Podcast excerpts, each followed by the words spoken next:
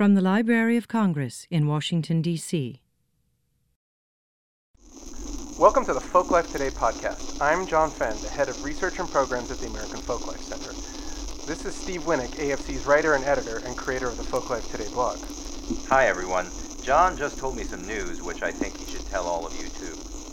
You won't be able to find Folklife Today as a podcast anymore. We're going to a new format. From now on, our engineer John Gold will be recording this program directly to wax cylinders, which will be laboriously hand duplicated and mailed to libraries across the country. It's part of our initiative to get people to actually go to the library instead of getting everything online. Personally, I think this is crazy, but April Fools! Of course, we're not doing that. and in case you listeners haven't caught on, today we're going to hear about April Fool's Day, including our own celebrations of it here at the American Folklife Center at the Library of Congress. We have a special guest on this edition of the Folklife Today podcast, Michelle Stefano, a folklife specialist here at the AFC. Michelle, what are the origins of April Fool's Day? Well, one common theory, and one that's pretty much accepted all around the world, is that it goes back to the Roman Empire. According to the historian Mendacius, in the year 325, a group of jesters convinced Emperor Constantine to make one of them king for a day. So Constantine agreed and made one of the jesters, named Kugel, king for the day. Kugel decreed that the day would be a day of jollity, and that is how April Fool's Day was born. Interesting. So it's possible that a king of fools created the holiday during his day long reign? Well, no, that story's a hoax. What? I fell for it? So did the media. A Boston University professor named Joseph Boskin told the Associated Press that story in 1983. The AP ran the story as fact and had to retract it a few days later. That is some fake news right there. Michelle and I are high fiving in here. So, any real theories about the origins of the holiday? I actually did some research on that, originally for an article in Library of Congress magazine and then for our blog. Michelle's one of our Europe specialists, so she's going to stay a while and help us talk about this too. What I said before had a grain of truth. Some people do think the idea of April Fool's Day goes as far back as Roman times. There was a joyful festival called Hilaria, which was probably originally an equinox celebration. That was celebrated on March 25th. But in Roman terms, March 25th was called the 8th of the calends of April, which associates Hilaria with the calends of April, aka April 1st. But there's really no evidence that connects Hilaria with April Fool's Day explicitly. So that would be more of an educated guess. Or some might say wishful thinking. But if we aren't sure about the origins of April Fool's Day, do we know how long the holiday has been celebrated? All we know is that there are references to April Fool's Day in Renaissance Europe, but we can guess that its roots probably stem farther back than that. Can you give some examples? Yes, in France, Poisson d'Avril, or April fish, is what you call a prank on April Fool's Day, but earlier it meant the victim rather than the prank itself. The first references to Poisson d'Avril show up in the late 15th and early 16th centuries, including a 1508 poem by Éloi d'Amerval called Le Livre de la Diablerie, or the Book of Deviltry. The context is a little fuzzy, though. It seems to mean both an errand boy and a gullible person, and it's unclear whether April 1st is really involved. I guess fish were plentiful and very hungry in the spring, so an April fish could refer to a fish that's easy to catch because it's just waiting for the bait. But that reference doesn't prove that there was a holiday on April 1st. Right. Another theory, which a lot of people know about, hints at April Fools originating in 16th century France.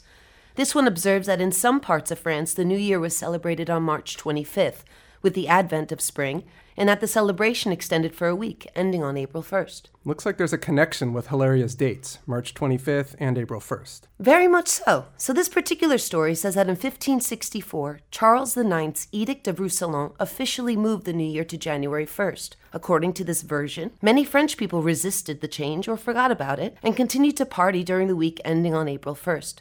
Some jokers then ridiculed these people for stubbornly sticking to the old New Year's date by sending gag gifts or invitations to non existent parties. Right, but we can't completely accept this common story as the truth. Wait, why is that? Well, for one thing, it doesn't give any evidence. If people sent invitations to non existent parties, wouldn't we expect some of these invitations to survive? If they survived, why doesn't anyone ever produce one as evidence? And if they didn't survive, how can we know this happened? Is there a first hand account? Why isn't it ever quoted? Also, the situation of the date change is more complicated. Not everyone in France switched to a January 1st celebration in 1564, some switched much earlier. Some French books that were printed as early as 1507 indicated that people observed the new year on January 1st, so the story also doesn't hold that much water. And it's only one of a number of shaky theories that connect the holiday to calendar changes, including the shift from the Julian to the Gregorian calendar in the 16th century, which is invoked to explain a lot of other holidays too. So, what we really seem to have is a group of legends about the origin of April Fool's Day, which share some common motifs with each other and with other holiday origin stories. Yeah, that's basically right. It's what we call meta folklore, folklore about folklore, in this case, legends about calendar customs. And none of this can really be proven to relate to April Fool's Day. Okay, but what do you think is the earliest clear reference to April Fool's Day? My vote is for a late medieval Dutch poem by Edward de Dene about 1561 called Refrain on Errand Day, which is the 1st of April. And it's about a nobleman who sends his servant on some crazy, fruitless errands. At the end of each stanza, the servant says, I'm afraid you're making me run a fool's errand. So it's a reference to April Fool's Day because it's connecting pranks to the 1st of April? Not only that, but the fool's errand continued to be a popular April Fool's prank even to today, 400 years later. You can find a lot of 20th century examples in newspapers here at the Library of Congress. Can you name some? Sure, I found an article from Akron, Ohio in 1902 which gives three errands for April Fool's Day. Sometimes people were sent to a bookshop to find the history of Eve's grandmother. Of course, Eve had no parents or grandparents. Or they were sent to the chemist to get pigeon's milk. Of course, birds aren't mammals, so they have no milk. And the worst was that they'd sometimes send young apprentices to the harness shop where they made leather straps for horsemanship with instructions to bring back strap oil, and that was code for the guys in the shop to spank them with a leather strap. I'm glad times have changed. So, when did April Fool's Day come to the English speaking world? The first mention in English is by an antiquarian called John Aubrey, who included an entry in a 1686 book about Fool's Holy Day, explaining we observe it on the 1st of April, and so it is kept in Germany everywhere. And since we're asking about the origins of it, in 1760, people had already started to wonder about that, and an anonymous poem appeared in Poor Robin's Almanac. The 1st of April, some do say, is set apart for All Fool's Day, but why the people call it so, nor I, nor they themselves do know. So, when did the holiday come to America? The first traces of it here come from the 18th century. There's a 1771 diary entry written by a schoolgirl named Anna Green Winslow in Boston, which shows that the holiday was known in North America. Winslow wrote her diary as a series of letters to her mother. In this entry, she carefully emphasizes the date twice and suggests the idea of the wild goose chase, implying her father had sent her mother on a wild goose chase on April Fool's Day in 1768. The entry ran April 1st. Will you be offended, Mamma, if I ask you if you remember the flock of wild geese that Papa called you to see flying over the blacksmith shop this day three years? I hope not. I only mean to divert you. Nota bene, it is 1 April. The idea of the wild goose chase goes back at least to Shakespeare, right? So this is a pretty clear reference to a prank on April 1st. Yes, and we have references to the same prank in 19th century Maryland. Teachers apparently called their students outside to see a flock of wild geese first thing in the morning on April Fool's Day. But by then, April Fool's Day was widespread and popular in America, and you find pretty frequent references to it in newspapers. In fact, on the webpage of the Library of Congress Chronicling America project, there's a whole topic page for April Fool's references in the 19th and early 20th centuries. Thanks, Michelle. I'll check that out. Steve, there's one part of the blog that really interested me, which showed that by the late 19th century, there were three main artistic representations of April Fool's tricks. The first one showed a brick under a hat lying on a sidewalk, and the idea was that someone would kick the hat and stub their toe on the brick. What's with that? What do you think? Yeah, that's kind of a weird one. Luckily, we also have a cartoon that suggests that it was bad luck to see a hat lying on the ground and not to kick it. So I think that's why the pranksters expected folks would kick any hat they came across.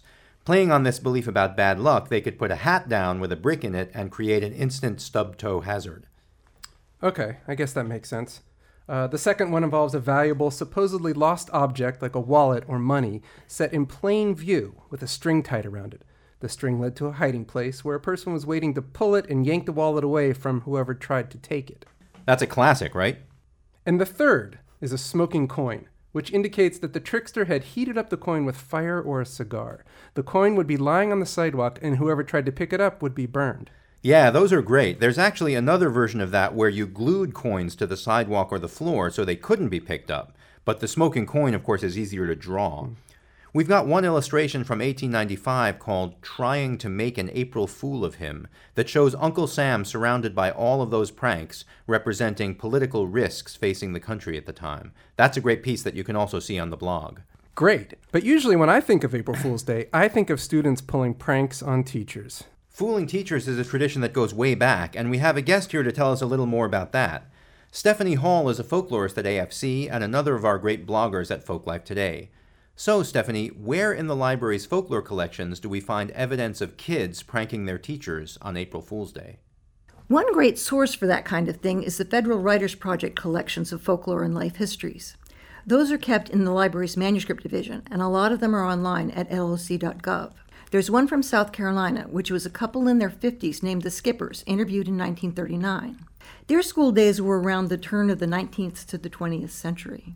Sally Skipper recalls that the kids played hooky in the woods until noon on April Fool's Day, and the teachers retaliated by keeping them in late for the rest of the week. In books in our reference collection, we have reminiscences of the same kind of hooky day observed by children in the 1930s in Tennessee, with added details that they had a big picnic together and made whistles out of hickory sticks, and then they showed up at the end of the school day blowing the whistles. Those are great, but they don't really inconvenience the teacher. Are there any tricks played directly on the teacher? Yes, one came to light in an interview with a Dr. Samuel Lathan in South Carolina. He was born in 1842, so his school days were way back in the 1850s. He said that on April Fool's Day, the students would get to school early and bar the door from the inside so the teacher couldn't get in. But he said his teacher would take it philosophically and just cancel school for the rest of the day. Wow, that teacher's lucky they didn't think of doing that every day. I know, right? How about more recent times, Stephanie? Any student pranks in other AFC collections? Yes, there's one or two recorded in the Center for Applied Linguistics collection. I say one or two because one student recounts two pranks but only clearly connects one of them to April Fool's Day. That's the classic trick of putting thumbtacks on somebody's chair. The other was more serious, taking all the tires off of the teacher's car. Wow, that is serious. Thanks for joining us today, Stephanie. Let's hear that interview. Were you ever in a class where the kids played a joke on the teacher, a trick? Mm, see, last year it was, I believe it was April Fool's Day put a uh, tacks on a piece of tape and teacher sat on it. And uh, I don't guess it was no really one one instance. I don't think it was really a joke of any type. You know, teacher failed the kid and uh, he took uh, took all the tires off the car. You know, which you know, instead you know he didn't take them off. He loosened all the wheel, and I think somebody told her before she drove off I think, you know, she never did find out who did it, but, you know, somebody told her that somebody took the wheels loose. What happened when they put the tacks down? The teacher, she sat on them, but she's kind of hot. She said she was going to fail everybody in class, but I think she, you know, she found out who did it, and I think he was put out of school.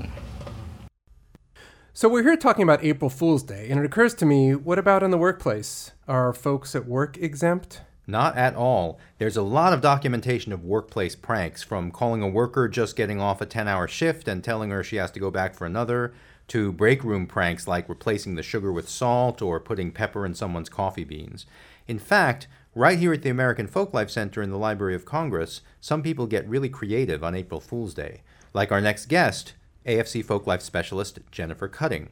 She's pulled many really intricate pranks on people over the years, and she's had some pulled on her too and she actually maintains a file on them. Welcome, Jennifer. Can you tell us about some of the pranks you pulled? Oh, I'd love to. There were a lot of them.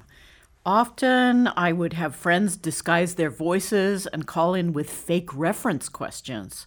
So I had my musician friend call then head of reference Jerry Parsons to say that he knew enough about the child ballads and was now researching the teen ballads.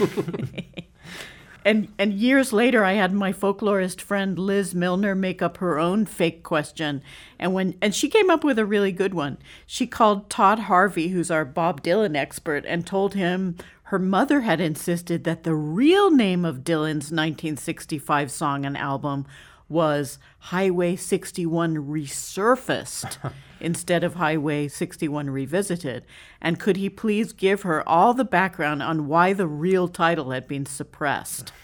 I tapped Liz again. She was so good at that first one that I tapped her again to call our vinyl record specialist, Matt Barton, who is now curator of recorded sound, asking for details about how she could buy 78 records as a gift for her husband, who is a collector. And after Matt went into all kinds of details about different vendors, who had the best prices and the fastest shipping for 78s, she said with great surprise, Oh, thanks, but I meant records that came out in 1978. great songs like Boogie Oogie Oogie. So all these gags draw on the kind of specialized knowledge that we have here at the library. And the thing is, as government librarians, we have to be polite and answer these questions even if we suspect they're pranks. Those are great examples. But do you have a personal favorite workplace prank? My favorite prank is the one I spent the most time on. On my free time, of course, not on government time. I wrote this at home and brought it in the next morning. My favorite prank of all times is a fake letter of reference that I wrote up in 1987 for the signature of Alan Jabbour, who was my boss and our director at the time. It was pretty important because it was for a Guggenheim Fellowship. And my goal was to get Alan to sign it without reading it because he trusted me so much. So I wrote a very conventional first paragraph, but just went off the rails by the second paragraph. Here's my letter with the name of the candidate changed to protect the innocent. John Simon Guggenheim Memorial Foundation Confidential Report on Candidate for Fellowship. Candidate Otto Willwood. Date April 1st, 1987. Folk art is a lively subject of discussion these days. At the Washington Meeting on Folk Art held in 1983 here at the Library of Congress, people from public and private sector networks all around the country shared their definitions of folk art and folk art environments. The book Folk Art and Art Worlds, which ensued, though covering American bases very thoroughly, does little to explore the international dimensions of the subject.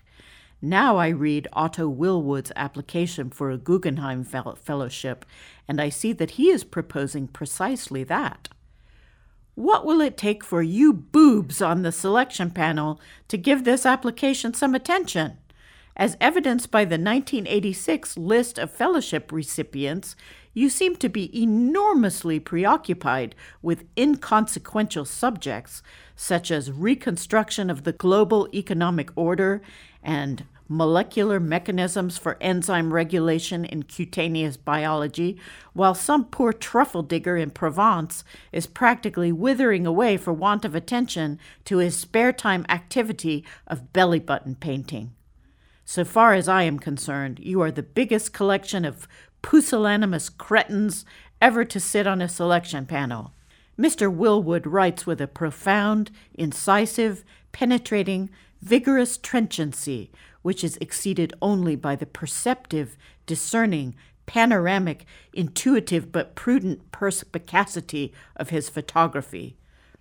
I issue this encomium not because Mr. Willwood is my cousin and financial adviser. Oh, no. In all objectivity, I believe that Otto Willwood's work will be a significant contribution to the better international understanding you mention in your fellowship guidelines, and which, once funded, will be the object of innumerable pubic accolades. Signed, Alan Jabbour, Director, American Folklife Center, Library of Congress, Washington, D.C., April 1st, 1987. Well, I almost got away with it. Alan just skimmed the beginning, saw the conventional part, and he actually signed it. But just as he did, his eye was caught by the words truffle digger and he realized it was a gag. So so what did he do? He called my bluff. He sent it back to me with a note that said, Ready to go, Jennifer. Send it right out. He knew that if it went out like that, we'd both get in huge trouble. Wow, that, that took some guts. And we still have a copy of that with Alan's note as well. One of my favorites of Jennifer's pranks involved the famous folklorist S. Turgeon. Do you remember that one, Jennifer? Oh, yeah, I sure do. That was a prank I played on the former head of our archive, Michael Taft. Now, Michael had spent many years in Canada, and there's a well known Canadian folklorist named Laurier Turgeon who is good friends with Michael. And I knew that. So on April Fool's Day, I was on the reference desk while the rest of the staff had a meeting. So I interrupted the staff meeting to tell Michael that there was a visitor in the reading room named S. Turgeon who was asking for him. Michael just assumed I got the name wrong and it was Laurier, or else that it was a relative that Laurier had asked to visit. So he came into the reading room and found a big wooden fish. Right, because S. Turgeon spells sturgeon. Sturgeon. Okay, so on the one hand, that's a terrible pun. But also, I see what you did there. The French word for an April Fool's gag is poisson d'avril, or April fish. So that was a literal poisson d'avril. Exactly. You know, John, Jennifer eventually pranks everyone on the staff, and I don't think she's gotten to you yet, so I think you should be careful. And we've also preserved some of her best pranks in an April Fool's Day file in the Folklife Research Center at the Library of Congress, and anyone can come and look at them. Well, in that case, I'll read up on her pranks so I'll get to know her MO. In the meantime, that's our historical roundup of April Fool's Day, from its earliest times to the present day. Now, Steve, there was one more item you wanted to share, wasn't there? Yes. Believe it or not, there's a traditional song in our collections about an April Fool's Day prank. It's a broadside called The First Day of April, also known as Campbell the Drover or Three English Rovers. It's about three Englishmen who take an Irishman named Pat Campbell to a tavern and skip out, leaving him to pay the bill. Campbell pays the trick forward by tricking the landlord in order to get away, and his trick is really clever. It was a well known ballad in Ireland, and Alan Lomax collected a version in 1938, sung by John Green in the Irish American enclave of Beaver Island, Michigan. Great, let's check that song out. But first, let's thank Michelle Stefano, Jennifer Cutting, and Stephanie Hall for appearing on the Folklife Today podcast. And Steve, thanks for producing this podcast with me. Thank you, John. And let's also thank the other John, Jonathan Gold, our fantastic engineer, and Mackenzie Kwok, our intern who helped write the script. Thanks for listening, everyone. As you go forth today, remember to watch for tacks on your chair, don't pick up coins from the sidewalk. And don't go around kicking hats. Just accept the bad luck. And now we'll hear that very funny ballad about April Fool's Day pranks, The First Day of April, sung by John Green. The first day of April I'll never forget, when three English blades together had met. They mounted on horseback and swore bitterly that they'd play a trick on the first and the sea and sing Falvadal Adley. Falvadal Adley, Falvadal Adley, Falvadal Pat Campbell, a drover they happened to spy. He came from Tyrone, a place called Omagh. Um, they saluted Campbell, and he done the same. And in close conversation together they came and sang Fall the doll Adley. Fall the doll Adley. Adley fall the doll Adley fall the dolly. They rode right along and they made a full stop. They called upon Paddy for to take a drop. And Paddy consented and said with a smile, I, I long for to taste some good ale from Carlisle and sing Fall the doll Adley. Fall the doll Adley. Adley fall the doll Adley fall the dolly. They ate and they drank and they sported as well until forty-eight shillings to pay up the bill. Likewise for their horses, some oats and good hay, and the thought that leave Paddy the rackling to pay and sing Fall the doll all Adley. Fall the doll all Adley, fall the doll Adley, fall the dolly. Out of the house they stole one by one. They thought they'd leave Paddy to pay for the whole. The landlord came in and this he did say, I'm afraid Irish Pat, they've a trick on you played and sing the doll all all Adley, fall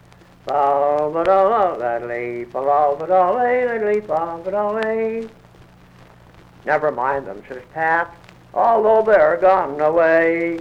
I've got plenty of money, the rackling to pay.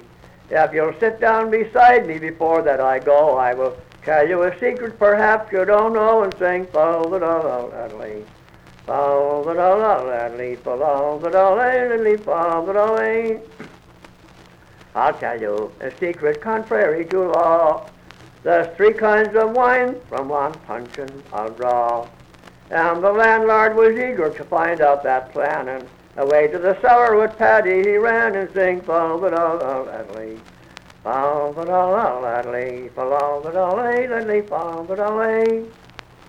He bored a hole in a very short space, and he bade the landlord place his thumb on that place. The next one he bored, place the other one there, and I for a tumbler will go up the stair and sing fol the da da Fol the da da Fol the da da fol the da eh. Pat mounted his horse and was soon out of sight. The horse him in to see if all was right. They hunted the house from the top to the ground, and half dead in the cellar their master he found, sing fol the da da Fol the da da fol the da da fol the da I absolutely never heard of. Where is that? This has been a presentation of the Library of Congress. Visit us at loc.gov.